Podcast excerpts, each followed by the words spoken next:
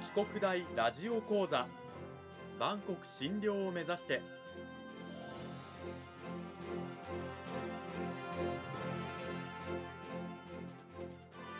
番組タイトルにあるバンコク診療とは世界の架け橋を意味する言葉です。この番組は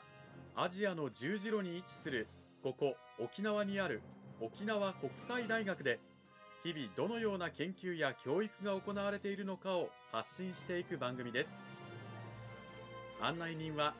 ラジオ沖縄アナウンサー小橋川響が務めます。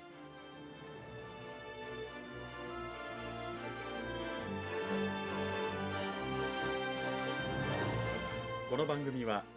沖縄国際大学の提供でお送りします。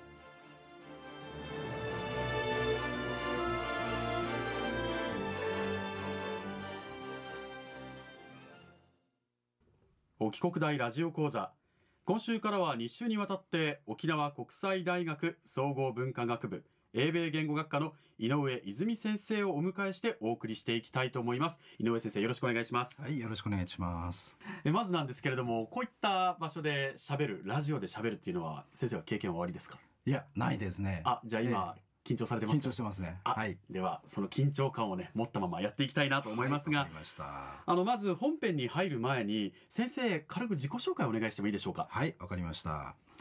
えー、もともと私、神奈川の出身でして、日本の大学を卒業した後に、えー、オーストラリアに語学留学をしたんですね。まあ、英語を上手くなりたいということで。はい。えー、で、まあ、その後、それだけじゃというんで、大学院の方も行きまして、えー、で、何の縁か、まあ、20年ぐらいオーストラリアにおりまして、で、えー、現地でまあフリーランスの翻訳とかですね高校での日本語教師とかあとあちらでの大学院で、えー、教えるということをやっておりました。はい、でそれからあ昨年、えー、沖縄の方に移ってまいりまして沖国で教え始めたと。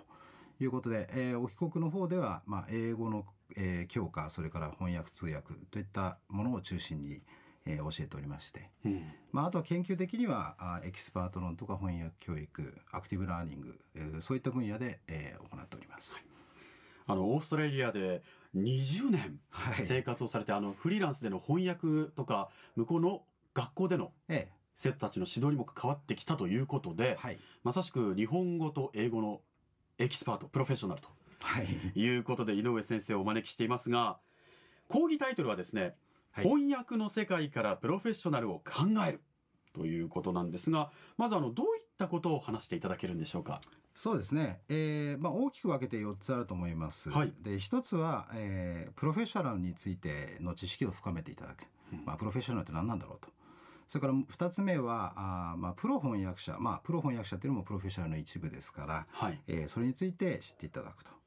でまあそれを両方、まあえー、理解を深めていただいた上でですね、うん、じゃあプロになるにはどうすればいいんだろうという、まあ、ちょっとしたコツ、はい、それについてお話ししつつ、まあ、あとあのリスナーの方の中には英語を勉強されている方もいらっしゃると思うので、まあ、そういう方へのアドバイスもさせていただきたいなと思っております。これから2週にわたって井上先生にはじっくりとお話ししていただきたいと思いますが、はいはい、あのまず社会におけるプロフェッショナル、まあ、プロというのは一体どういう人のことをそもそも言うんでしょうか？はいまあ、これもいろいろあのいろいろな人がいろいろなことを言っているので、はい、なかなかこう一括りでは言いづらいんですが、まあ、一般的にはですね、まあ、スポーツ選手なんかもそうでしょうしお医者さんとか弁護士さんとかあるいはまああのカリスマという名が付くこうカリスマ美容師さんとかね、はい、いらっしゃると思うんですが、まあ、いろんな方があいると思いますね。でまああのその仕事によって、まあ、資格がないとなれないというものもあるでしょうし、はい、そうじゃなくてももうとにかく技能が優れているというプロもいると思います。うん、でえーまあ、あの私の研究分野からちょっとお話ししますとエキスパート論という分野がありまして、はい。えー、これ結構新しい学問分野で、まあ、1960年代ぐらいから発達してきたんですが、まあ、あのこの人たちすごいのがですね、えー、この世に存在するもう全てのプロを研究対象とすると。全てのプロ？です。ですからあのタクシーの運転手さんなんかもそうなんですね、はい、つまりこうナビ能力というのもどうなってるんだろうとか、うんうん、まあ、そういうのを見てるんですが、まあ、そういうエリアで共通した認識、まあ、どんな職業にせよプロで、えー、特徴となっているのが、えー、大きく分けて3つあります。はい、はい、一つはあまあこれは言うまでもないですがパフォーマンスがすごい秀でてるということですね、うん、あの人プロだと。すぐ分かるわけですね。はい。えー、それからまあ2つ目が問題解決能力がすごいと、優れてるということですね。はい、あと3つ目がですね、えーまあ、あの時代の変化とともに労働環境とか、えー、こうしなきゃいけないああしてくれというようなまあ要件が変化しますけれども、はい、それに柔軟に対応できる能力というふうに言われております。その3つを兼ね備えているのがそうですね。プロ。プロということ、ね、プロフェッショナルとい。うことなんですね、はい、これはもうどんな分野であってもそういうものだという今。そうですね。一般的にはそう言われております、うん、はい。でプロというと対してアマチュアという言葉もありますが、はいええ、アマチュアはこの3つの能力がそれほどまだまだうん、足りていないとそうです、ね、いうことになるわけですね。まだまあ発展途上ということになりますよね。うんはい、具体的にはあのどう違うのかという細かい部分っていうのはどうなんでしょうか？はい、あのまあ、その前にですね昔はですねプロっていうのはもう天賦の才って言われててつまり生まれながらのもので、はい、だからアマというのは存在しないという、えー、認識があったわけですね。つまり世の中にはプロかそうでないか。つまり天才だということですね。ただまああのそのエキスパート論の中なんかでまあ研究を進めるに従ってですね。いやそうじゃないよと。やっぱり最初はアマでプロになった人もいるんだからということになってきたわけですね。はい、じゃあ、えー、どういう違いがあるかということなんですが、えー、まあ大きくい、まあ、分けて大きく分けてというか、まあ、一番の鍵となるのはやっぱり問題解決能力になるわけですね。うん、はい、なるほど、えー、であのその中でも問題をどう分析するかそれから知識をどう整理しているか、うん、あとちょっとスキーマという難しい言葉があるんですが、はい。えー、その3つがあ、まあ、大きな要素となっているようですね。なるほど、はい、あの問題分析というのはどういうものなんでしょうか？3つのうち1つずつ聞いていきたいんですが、うん、はいそうですね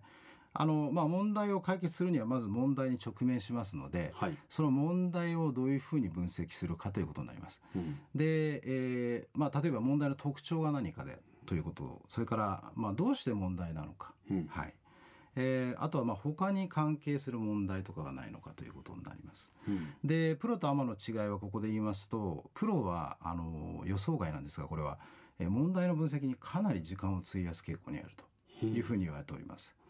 で反対にアマは、えー、まあ結構もうあ早く解決しなきゃ解決しなきゃっていうので、えー、早く問題分析して解決策を見つけるとそっちに時間をかける傾向があるというふうに言われております。なるほど。はい。プロというのは問題自体をじっくりと見つめると。そういうことですね。方なんですね。はい。そして知識の整理という部分がありますが、はい、これは何でしょうか？えー、これはあのー、まあ問題に直面した場合にですね、まず考えなきゃいけないのは。じゃあこの問題にを分析して解決するにあたって、えー、じゃあ自分が知ってることは何か、うん、でそれで十分なのか。いやそれじゃそれで十分じゃないなと思ったらじゃあプラスしてどういう知識が必要なのかというそういう整理をするということなんですね。うん、はい、問題を解決するにあたって必要な知識はどういうことかということをそうですね。自分でこう把握。できる。そういうことですね。それが問題解決力の中の一つ知識の整理の力、はい、さらに問題解決力の中で先ほど言ったスキーマという、うん言葉がありましたが、はい、スキーマとは何でしょうか？そうですね。これもなかなかちょっと説明が難しいんですが、うん、えー、まあ先ほどの問題分析それから知識の整理をした上でで、まあ、問題を解決できましたと。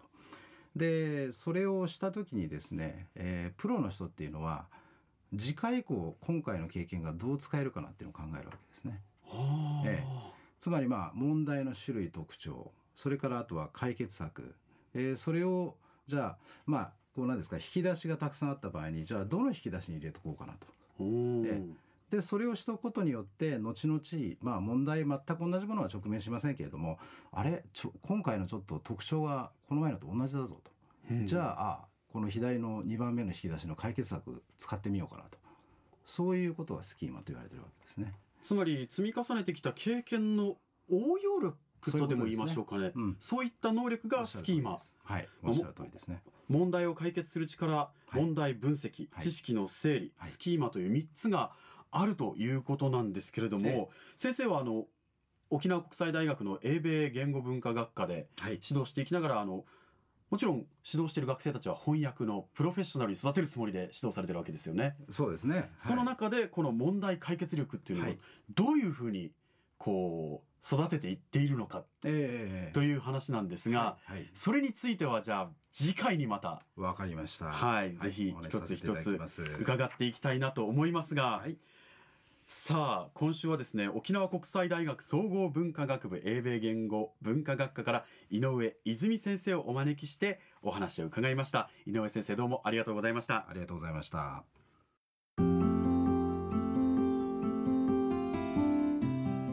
さあ先生がお話をしてくださいましたあの、プロとアマの違い。プロとは何か。そしてプロが最も秀でている能力は問題解決力であるという話だったんですけれどもそれを、まあ、学生さんに指導しているわけですよね。そうですね、うん。はい、あの普段のこの先生の講座講義の中で、はい、え学生たちっていうのはやっぱじゃあもうめきめき成長して。